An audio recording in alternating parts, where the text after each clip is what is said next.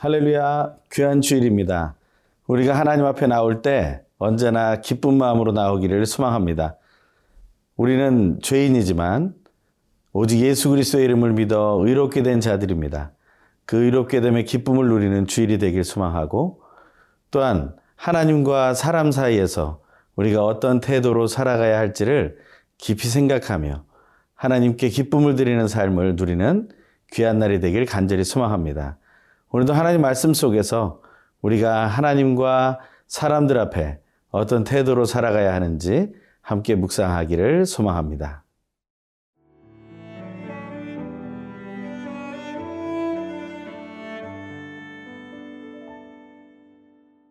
레위기 오 장 십사 절에서 육 장 칠 절 말씀입니다.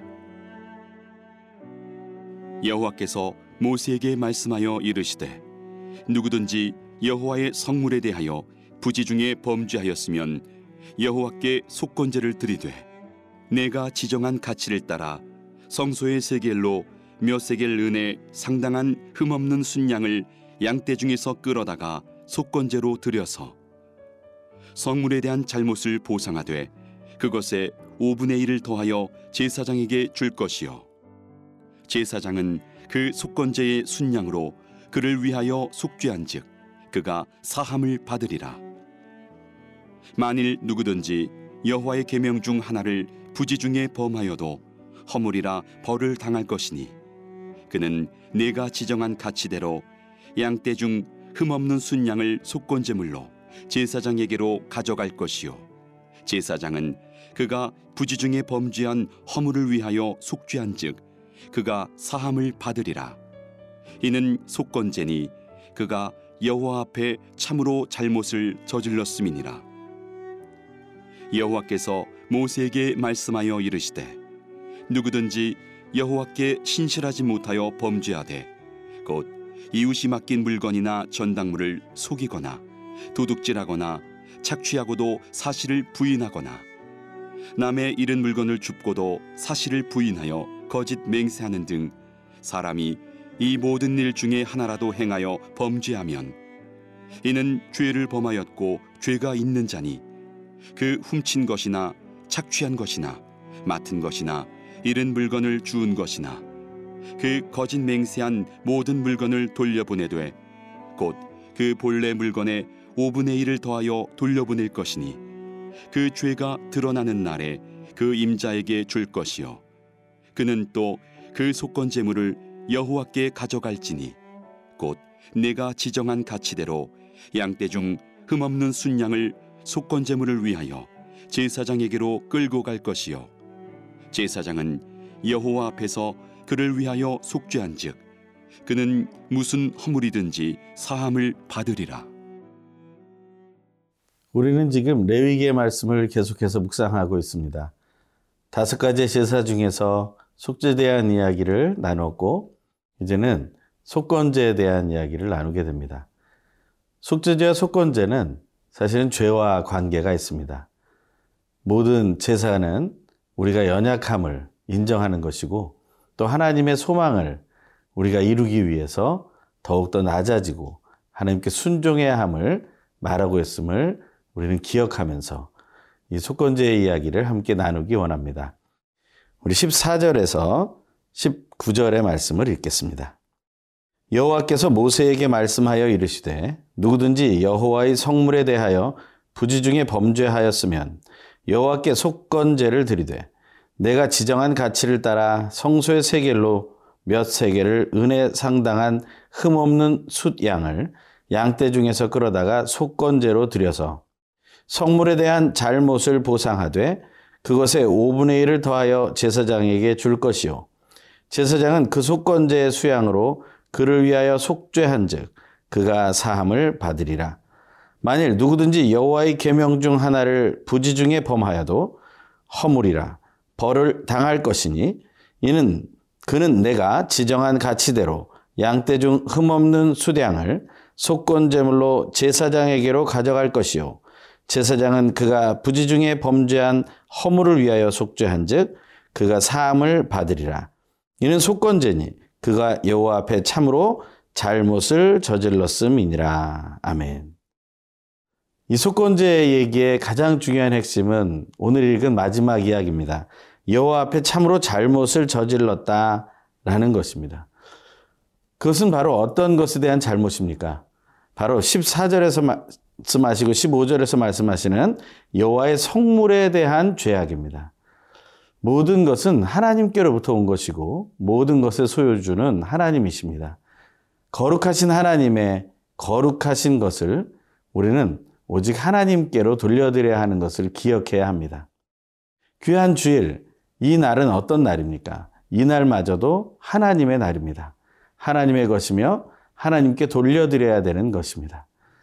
모든 것이 하나님께로부터 왔음을 인정해야 하는 것, 이것이 바로 속건제를 드려야 하는 가장 큰 이유가 됩니다. 모든 것이 하나님께로부터 왔는데 우리가 그것을 인정하면서 지내고 있는가, 그것을 우리는 날마다 확인해야 한다는 것입니다. 하지만 우리는 하나님을 기억하지 못하는 순간들이 있습니다. 그것을 부지중해라고 말합니다.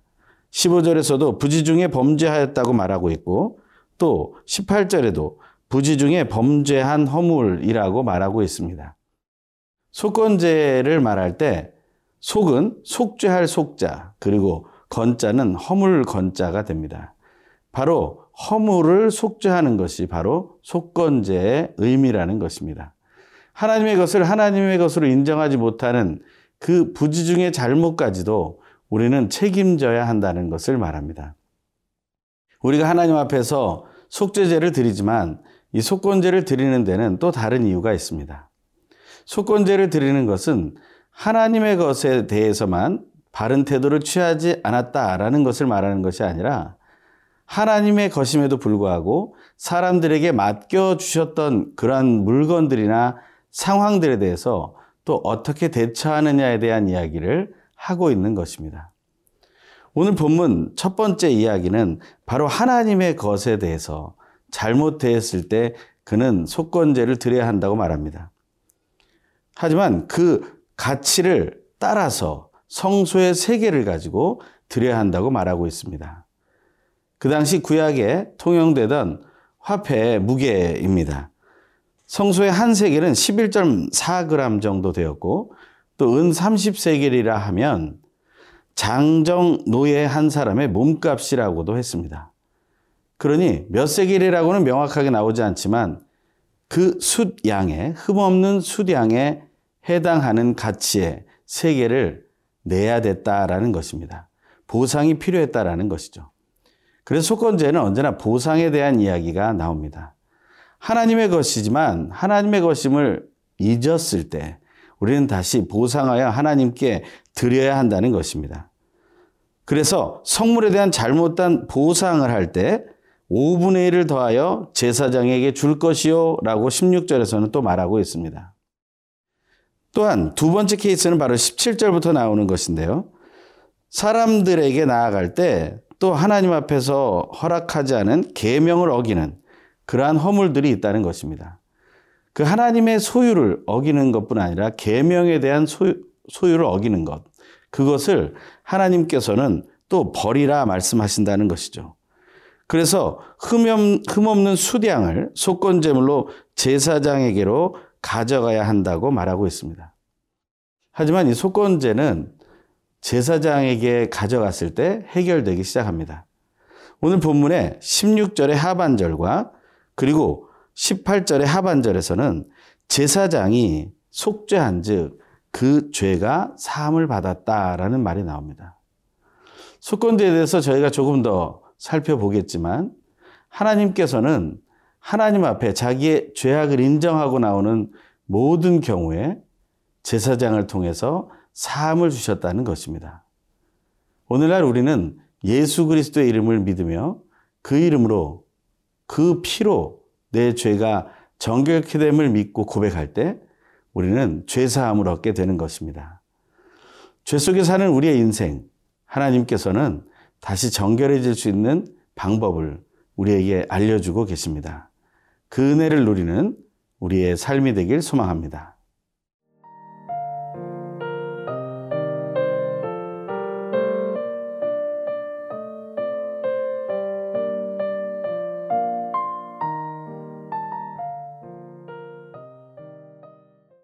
우리가 살아가면서 모든 것이 하나님의 것임을 인정하면서도 그것을 자꾸 잊어버릴 때가 있습니다. 그것에 대해서 오늘 말씀에는 이렇게 말하고 있습니다. 육 장 일 절에서 이 절입니다.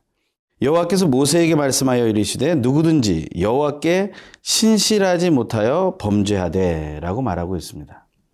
하나님께 신실하지 못한 삶을 사는 것이 바로 하나님을 인정하지 않게 되는, 또 하나님을 의식하지 않게 되는 삶의 모습이 있다라는 것입니다. 우리는 지금 하나님께 신실하게 대하고 있는가? 이 신실하다는 것은 무엇입니까? 그 믿음이 열매를 맺는다라는 것을 말하는 것입니다.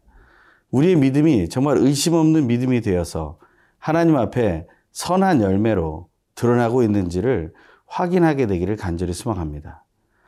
하지만 하나님께 신실치 못할 때 우리는 이 모든 소유 중에 내 것이 있을 거라고 자꾸 생각하게 되고, 그것이 내 것이 아님을 알면서도 그것을 내 것으로 자꾸 만들려고 하는 생각들에 빠지게 된다는 것입니다. 물론 그것은 사탄의 미혹일 것입니다. 그런데 그 사탄의 미혹을 허용해 버린다는 것이 문제가 된다는 것이죠. 그 범죄의 모습은 이런 것입니다. 오늘 본문 이 장 뒷, 이 절 뒷부분에 나오는 이야기들인데요. 그것은 다섯 가지 범죄를 얘기합니다.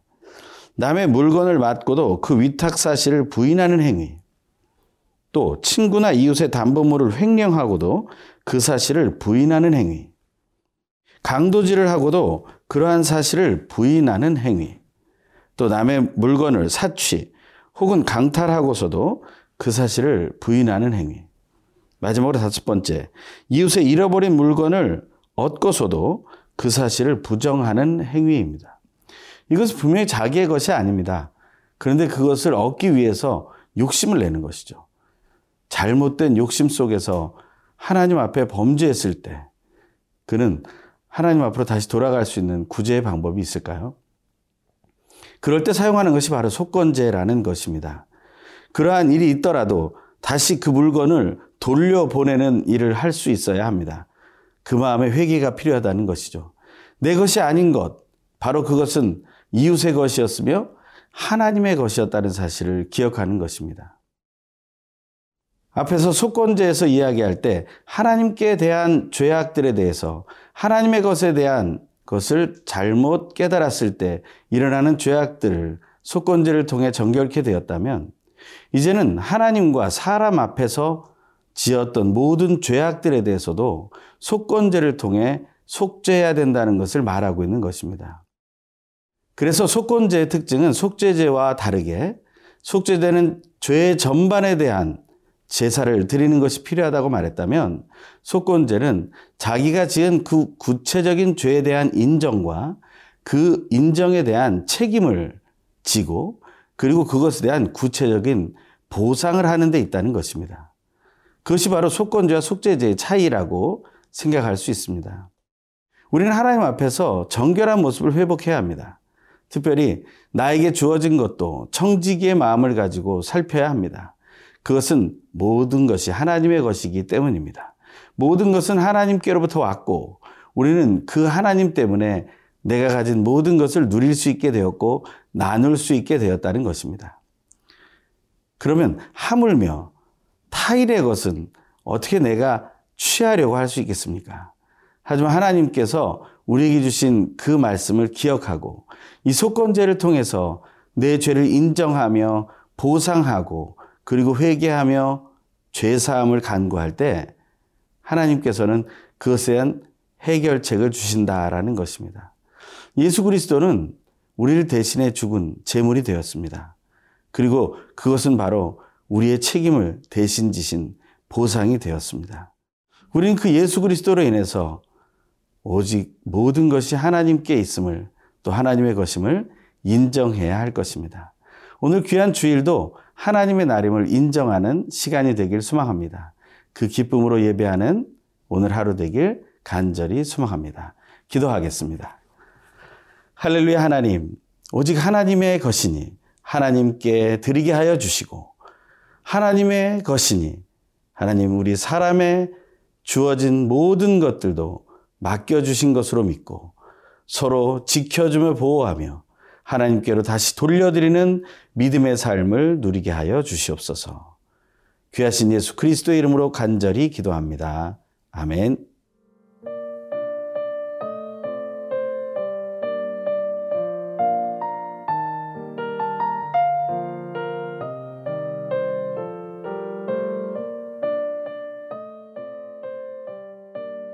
이 프로그램은 시청자 여러분의 소중한 후원으로 제작됩니다.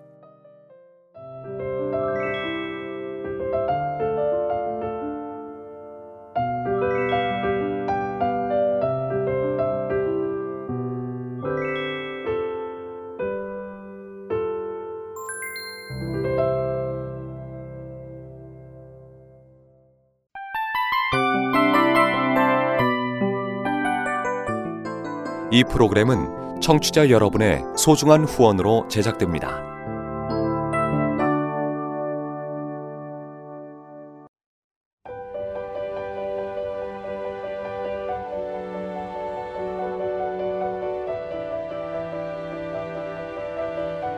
세상에는 수많은 교회들이 있지만 더 깊이 있는 말씀 강해를 찾기 위해 크기로만 교회를 선정하지 않습니다. 보다 좋은 영적 콘텐츠를 더 많이 나누기 위해 방송비를 받지 않습니다. 일 년 삼백육십오 일 복음만 전하고 싶어서 우리는 광고를 하지 않습니다. 온누리의 복음을 땅끝까지 씨지엔 티비와 함께 땅끝 선교사가 되어주세요.